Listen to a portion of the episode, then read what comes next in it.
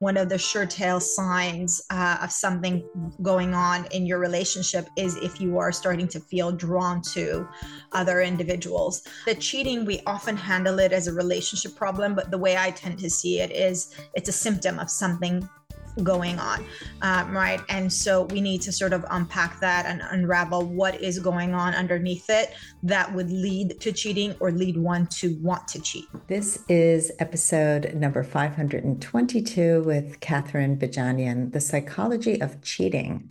Really excited to talk about this topic with a psychologist, and we'll get to that in just a moment. But before that, I want to welcome you back to Last First Date Radio, where we believe it is never too late to go on your last first date. And to support you on your journey to lasting love, I wrote a book. It's called Becoming a Woman of Value, How to Thrive in Life and Love. And it's filled with many, many tips to help you to become more confident on your journey to love, to loving yourself more and to loving others and to really finding that special partner. And it does require some skills. Dating is a skill set. It's not just a natural thing that we're all born with. And so is learning how to communicate better and how to set boundaries. And we cover all of that in the book. You can find it on Amazon for Kindle or paperback. And every week I share a tip from the book. This week's tip is step number 23, be aware of your tone.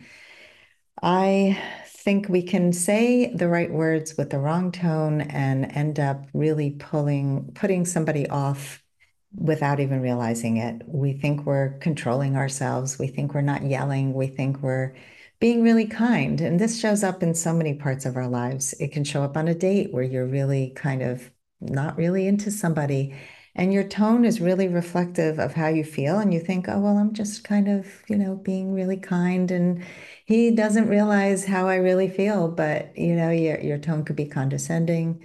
Your tone could be kind of short, clipped. So my challenge to you this week is to be aware when you're speaking, what is your tone and does your tone match the words that you're saying? Before I bring Katherine on, I want to invite you to join our fantastic Facebook group. It's called Your Last First Date, and we are a group for women over 40 who are looking to go on their last first date. And this is a group that really is unlike most of the groups out there. It is not a place to just complain and whine and judge, but it's a place really for self-growth and to really look more carefully at what we're creating out there so that we can become more empowered on our journey to the last first date. So join us there at Your Last First Date. And now for my guest. Dr. Katherine Bejanian is a PhD in research psychology. She focuses on cross-cultural relationships. She's American and she relocated to London 11 years ago, and she runs a successful private practice there. She focuses on relationships, and she has previously worked in a high-end matchmaking agency as a resident relationship therapist. Welcome to the show, Katherine. Thank you very much. And can I just reiterate that point you made about the tip about the tone that we use? That's so significant to relationships. So I'm so glad that I got to sort of hear that opening as well.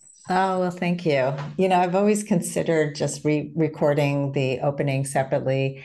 And inevitably, the guest feels some connection to it. So I think that these tips, and I kind of wrote them all pretty quickly many years ago, and then I just started to elaborate on them because I realized that these were things I needed to learn.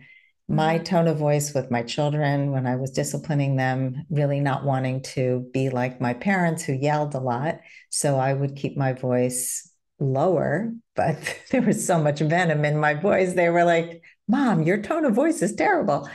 And I finally listened to them. So yeah, we have a lot to learn when we are self-reflective. Yes. Let's get into the topic of cheating. It's such a hot topic. So many people have talked about it. There's so many different opinions about once a cheater, always a cheater. And I know that Esther Perel does a lot of work around cheating and can you recover? But let's back up and start at the beginning as to why people do it in the first place. It is such a hot topic. And as you mentioned, sort of people have all kinds of opinions, and a common one is once a cheater, always a cheater. But what I will say is, so I give lots of talks on these topics. And just last week, I gave a talk on, love, relationships. And one of the vignettes I use is a couple where one of them has cheated. I'm always curious how the audience responds. And so I always ask, if you were in my shoes, what would you do? Do you feel that this couple should break up? Do you feel that this couple should continue to stay together and work on it? And it always surprises me that the audience is 50-50. You would think that it's one of those hot topics, and we often hear it in terms of a no nonsense. But particularly if I have an older audience, they understand the significance of, a life that they may have built together. They may have family, kids, things like that. And being able to unravel all of that because of an incident, perhaps that the cost is too great. And they certainly, a lot of people think that maybe we should be able to look at what's going on. So you started off by asking why people cheat. There are about 1,000 different reasons why people cheat. It's not as simple as, someone was looking for sex. That's a common one. But in reality, there are lots of emotional issues that are going on underneath in terms of the way that the relationship dynamic is progressing, the way that people feel, not necessarily even about their partner, but about themselves in a relationship, and another individual who has given them a more positive sense of self. There could be all kinds of things. They feel more connected to another individual. So the emotional and psychological issues are multiple and varied. And the sexual aspect of it, which is one we towards to lean on very quickly, that's only a small portion of cheating. It is really common to believe that it's all about the sex. Mm-hmm. I've known many people who have cheated. I myself had gotten to the end of my marriage where I had an emotional affair with somebody because I was I felt so disconnected from my husband for so long, and I didn't even realize what was happening. Yes. And it was the catalyst for me to leave my marriage because I realized how close I could have come to infidelity, and that was not something I ever wanted to do. Have you come across people who've gotten into that kind of situation? And I was going to say, that is such a poignant and significant example to bring up, because I get a lot of people either coming in for individual therapy or even couples work, because that's how it started. They've started to notice that they are now being drawn to or interested in either one or a number of other people. And particularly, when they come in as an individual, they're alarmed by this. They're thinking, what in the world is going on? What's wrong with me? Why do I suddenly find myself drawn to or attracted to having crushes on other people? Can we fix this? Can we fix me? And then, when we look at things further, it's because the relationship for one reason or another is no longer a good fit for them. They've evolved these either out of the relationship, or there's some kind of conflict that's been going on, and they are sort of suppressing it, not dealing with it, not talking about it. And it's your unconscious sort of way of helping you wake up to it, right? If you are not waking up to what's happening in your relationship and taking appropriate action, your situation will sort of get worse and worse. And one of the suretail signs of something going on in your relationship is if you are starting to feel drawn to other individuals. The cheating, we often handle it as a relationship problem, but the way I tend to see it is it's a symptom of something going on, right? And so we need to sort of unpack that and unravel what is going on underneath it that would lead to cheating or lead one to want to cheat. So in therapy, you start to unpack what's going on. Yeah. And sometimes it leads to the end of a relationship, and sometimes it can repair the relationship. Yeah, sometimes it can. Yeah. And I don't want to minimize the impact of it. It's something that's significant, and it's a betrayal that, if it happens, some people just cannot come back from it. Can relationships repair after somebody cheats? Yes, they can, because I have seen them be repaired. So we certainly have to deal with the ramifications of what the cheating did, and then why it began in the first place, why that was even an issue to begin with. And so it's not going to be something where we can just sort of ignore and say, let's draw a line and move past this, because that's what I hear. The partner that has cheated often feels uncomfortable, embarrassed, shamed, guilty, if they want to continue the relationship, right? And just wants to forget it and sort of move on, sort of promise that it'll never happen again and move on. And in those cases, often it will, if we do that, we just sort of go, okay, well, this is never going to happen again. Let's draw that line and move on. Either it will happen again because the underlying issue hasn't been dealt with, or it's going to cause other issues, right? The partner that's felt betrayed and left with this open wound is going to, on the surface might say, fine, okay, I'm willing to move on. But underneath is going to feel, resentful, that trust isn't going to be reestablished. And so the problem would express itself in different ways. Yeah, there was an article in the New York Times about a week or so ago, where a guy wrote in saying he had cheated on his wife at a business conference. Mm. He got really drunk. It was a one-time thing. He told her, and she's so upset, and she can't forgive him. And why can't she forgive him? And it's just like, he expected her to just go, okay, great. It was a one-time thing. It'll never happen again. But that's not how it works, is it? Absolutely not. Yeah. So trust is a big thing. I mean, whether it's cheating or financial issues or somebody, taking a credit card and putting purchases on it without discussing it with a partner. I mean, there's so many ways that we can feel betrayed. How do we build trust again? It's going to take a lot of deep and uncomfortable conversations, right? And honestly and realistically looking at exactly what were the reasons that led to the cheating. And this is where it gets tricky to have these kinds of uncomfortable conversations, because the person that cheated needs to be able to say, in all honesty, what led to that, right? And so if it wasn't just, I just wanted to sleep with someone new, right? If the issue was more significant in that I felt detached, I felt that you no longer find me attractive. I felt like, I wasn't interesting to you anymore. And suddenly this person, gave me a lot of attention, or I felt emotionally that, there was no intimacy anymore, or there's no sexual contact, all kinds of reasons as to what led to that. And so that person has to be able to say where their behavior, really be able to think through, reflect, what could have led to them acting out in that way, or learn behavior from my past and stuff. When we start to explore those kinds of things within couples therapy, sometimes it comes across as we're finding excuses and validating the behavior, right? And that is not at all the case. So we have to separate from, I'm placing, blame, because the person that got cheated on can often be like, well, now you're blaming me for your behavior, right? And that's not the case. Taking accountability. The person who cheated has to be able to say, yeah, I did this, right? I could have dealt with these issues in a different way.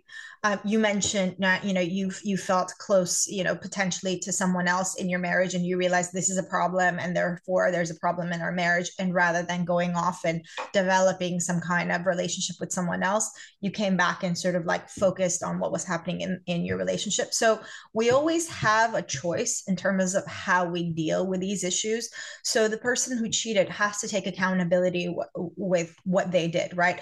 I decided to cope with this situation in a really destructive coping style, right? And it's caused further problems. So I did this, I chose to do this, but why? That why has to then be able to be explored. And that's when it gets tricky, because the other person doesn't necessarily always want to hear it. I want you to say you did it. It was wrong. Take full blame for it. And then we move on. But again, if that happens, then the real underlying issues don't clearly get dealt with, and they may express themselves in different ways. So the trust has to be able to be repaired by going there, by being able to go there and go, what's going on in the relationship, either what's going on in our dynamic or what's going on with us individually. And we have to be able to expose ourselves in that kind of full, vulnerable, uncomfortable way, and both people to sort of see that situation before we can move on. That's how to start to repair that trust. Yeah, accountability is so important. I mean, it's easy to just say it's all one person, and relationships are never all one person. I mean, you can feel like you've tried to repair. I know in my case, I tried to repair a relationship so many times, and I happened to be working in a summer sleepaway camp so that my kids could go to camp. And the distance away from my husband created a different dynamic for me so that I could see the issues more clearly. Right. And this other person was paying attention and cared about me in a way that felt much more connected. I felt seen, I felt heard. And I honestly didn't know what was happening to me. I wasn't sleeping and I wasn't eating. And I was like, my body was having this response. It took place over about a month. And by the end of that month, he left camp. And I was just like, wait, what happened to me? I don't really know what's going on. And he actually wanted to sleep with me. And he came back to camp to pick up his daughter. And he was like really making moves. And I was just like, no, I can't do that. And I did come home and we did go into therapy together.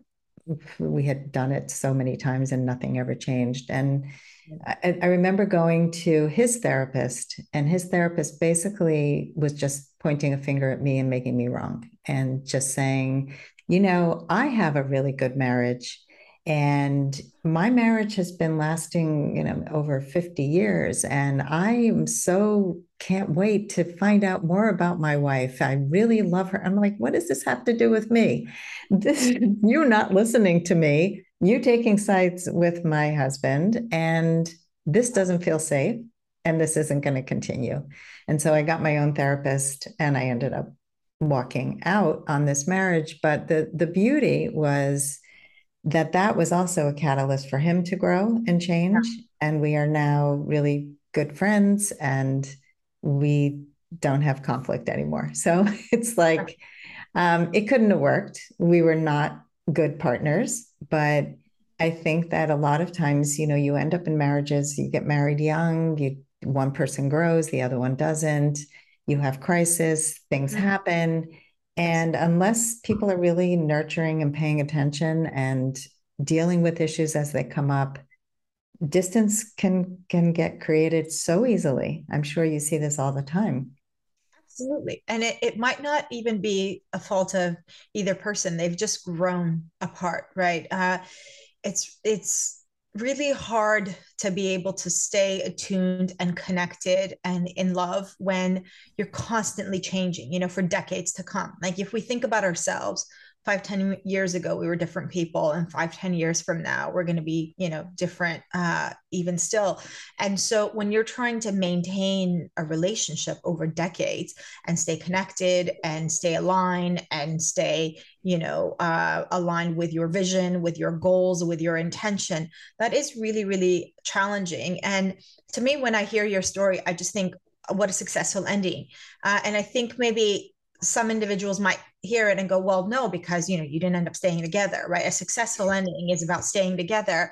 And and nowadays, I think that's not what a relationship is about. It's about growth and evolution. And sometimes for the growth and evolution of both individuals, that relationship might need to come to an end, right? We're not in the likes of past generations where it was like you sacrificed yourself at all, you know, to all extent to be able to stay in that relationship. I think the world is evolving. I think human beings are evolving. I think the things that are coming to be important to us as individuals are evolving. and consciousness is growing. So it seems like now we're in a space where, whether it be with work or whether it be with relationships, we're looking for more than the practical values of it, right? Just like with work, we're not looking just to get a paycheck. We're looking for meaning and growth and a genuine sense of contribution to something greater than ourselves. Same thing for a relationship. And sometimes that relationship needs to come to an end to be able to support the growth of those individuals. But the way you sort of described it and how it evolved, it's, you want to do it in a way where your own sense of self-worth and self-respect and integrity stays intact, because you could have cheated, right? It could have been really easy to go to one-time thing. No one might find out, but you're left with those memories, and it takes a toll on your own sense of self and self-worth. And so especially if you have very clear personal standards of, you know, morality or right or wrong, that's going to be something that guilt to continue to carry within yourself is going to be really challenging. So even if, let's say, you cheat and you repair the relationship, something I do find that those individuals that cheat, they struggle then afterwards with their own guilt, particularly if the partner themselves has been understanding or compassionate, then the cheating partner feels even worse about the fact that they've done that. So the cheating not only affects the relationship, but your own sense of self and your own relationship with yourself. Let's take a quick break to hear from our sponsors. This episode is brought to you by Amazon Music Unlimited. You can listen to over 70 million songs and thousands of playlists and stations. Plus, you can now stream your favorite podcasts like Last First Date Radio. You can listen to any song, anytime, anywhere, on any of your devices, your smartphone, your tablet, your PC or Mac, Fire TV, and any Alexa-enabled devices like the Amazon Echo. Get Amazon Music Unlimited for free for 30 days. Just head on over to getamazonmusic.com/lastfirstdate to learn more and claim this offer. I love what you said about how relationships are evolving and what success means. Mm-hmm. And I talk about this all the time in my coaching practice, that people would say to me when I first started my dating coaching and relationship coaching practice, how many successful clients have you had? And the answer is all of them. Anybody who has undergone any kind of transformation, to me, is a successful person. And somebody who comes to coaching or therapy and is willing to work on themselves, that's a success.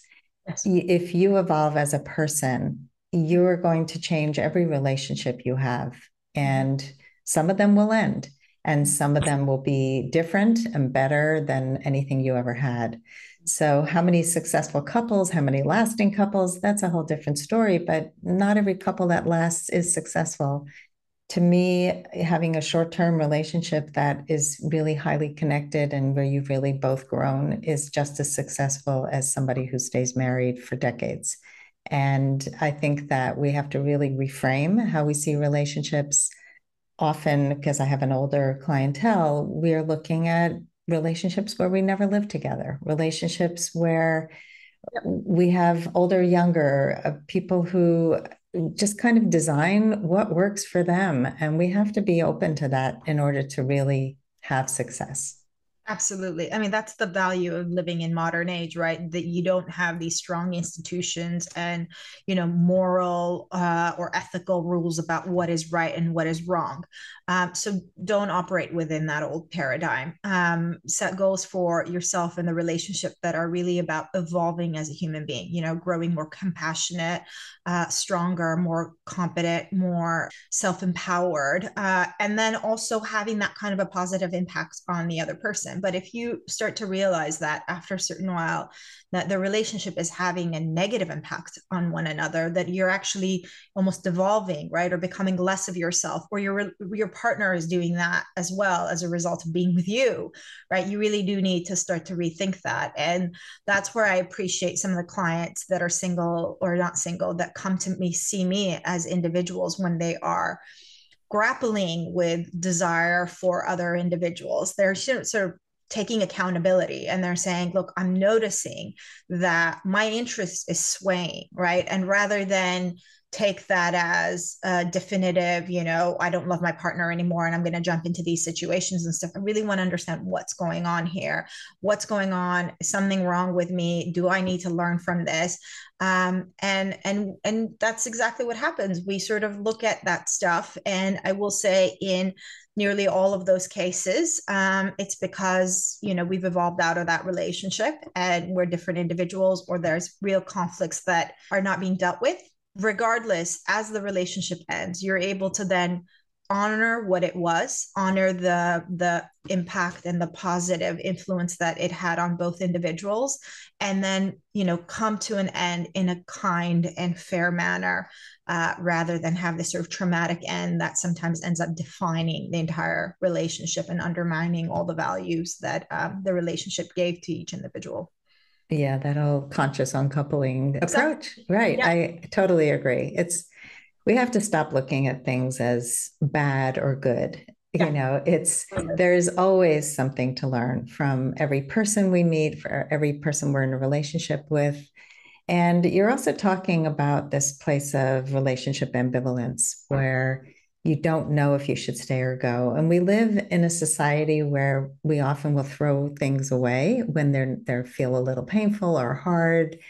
And so what are some of the markers that people should look for when they're stuck in this place of should I stay or should I go? This is obviously a really difficult question to answer, one that I get asked all the time, particularly when I'm doing talks, because a lot of my talks emphasize the growth aspect of a relationship, about not looking for that, you know, Disney version, the romantic movie version of love where you find your soulmate and then you live happily ever after.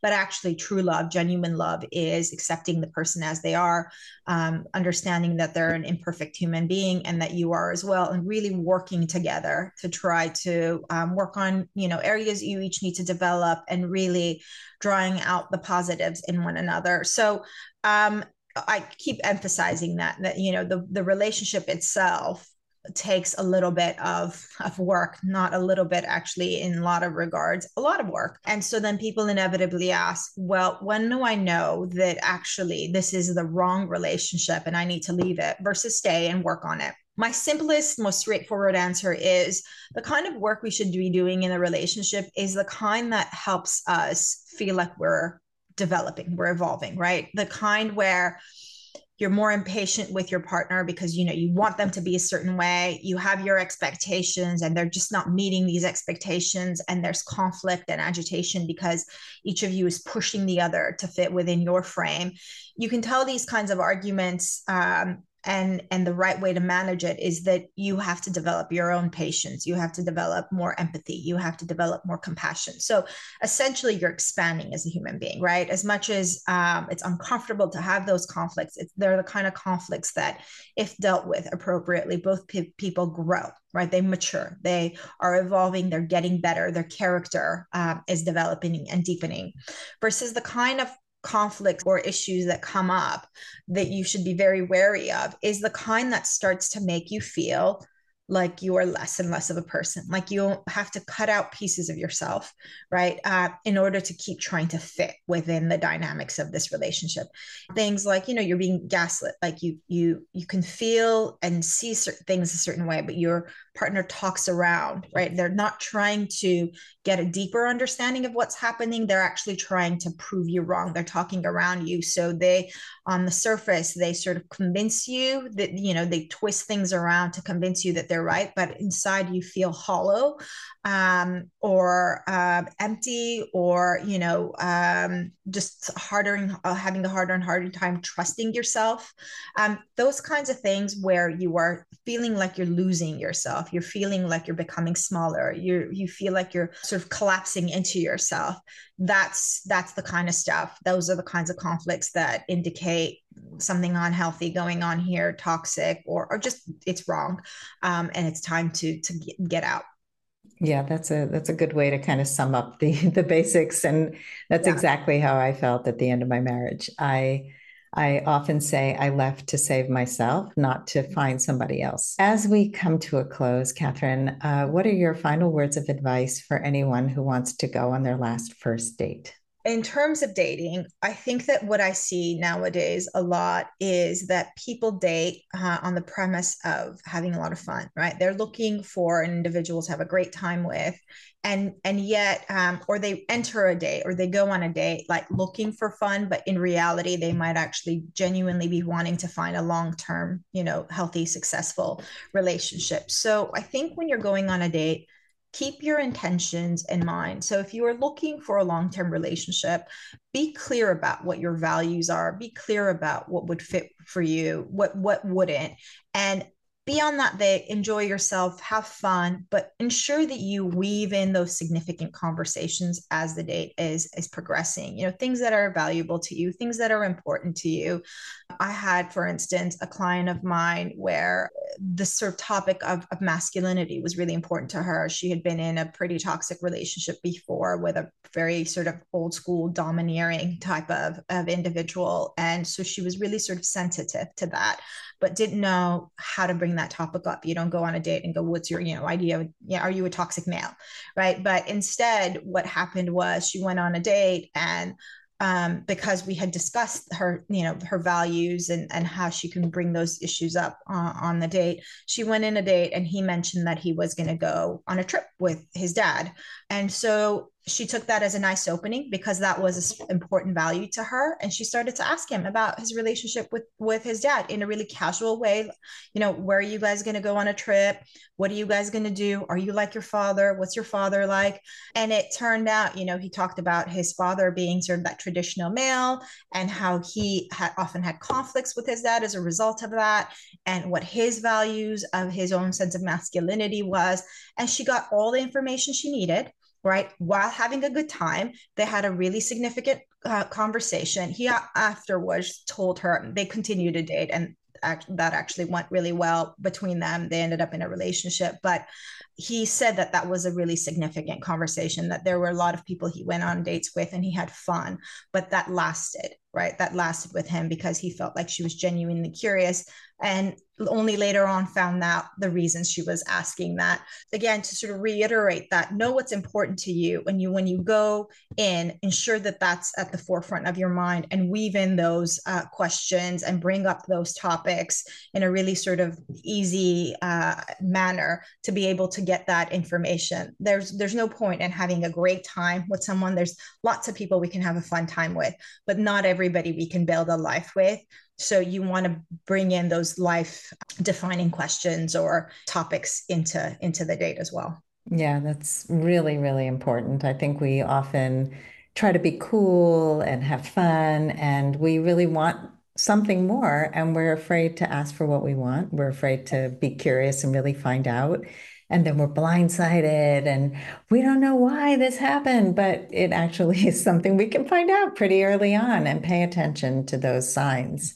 I love that. And I love the example you gave because this wasn't an interrogation. It was just a curiosity. And curiosity is so key in dating. It's just don't be into this judgmental state of mind, but in a curiosity state of mind. And then it won't feel like an interrogation. It'll just feel like you're having interesting conversations and you're really curious about the other person. So I love that. Katherine, this has been lovely. Love this conversation around cheating. It's an important conversation. If people want to find out more about you, where can they go? They can go to my website or just email me directly, which again, my website will have that information. I will say I'm a little bit limited on my time in terms of individual sessions. So I put together a course really talking about lots of these kinds of topics and really about how people to differentiate that sort of like romantic movie-like love from actually the real genuine kind and how to work towards building a genuinely successful, loving, long-term relationship. That course should be coming out in a couple of weeks. I'll also be teaching some things with individual sessions weaved into that online. So if anyone is interested in that, please reach out, let me know. Yeah, and then we can take it from there. But I'm available. I'm really good with getting back to people. I think that these are significant and important topics. So I do my best to be able to contact people if they reach out. Awesome. And your website and email will be in the show notes, Katherine Bejanian.com. No E in Katherine, except at the end. Yeah. Thank you so much for coming on the show, Katherine. And thanks everybody for listening today. If you love our show, please give us a 5-star rating and review on Apple Podcasts. And as always, here's to your last first date. If you are ready to get unstuck, gain new tools, become more empowered, and finally find your last first date, I'd love to talk to you. Fill out an application to be considered for a complimentary half-hour love breakthrough session at lastfirstdate.com/application. That's lastfirstdate.com/application. I look forward to talking to you soon.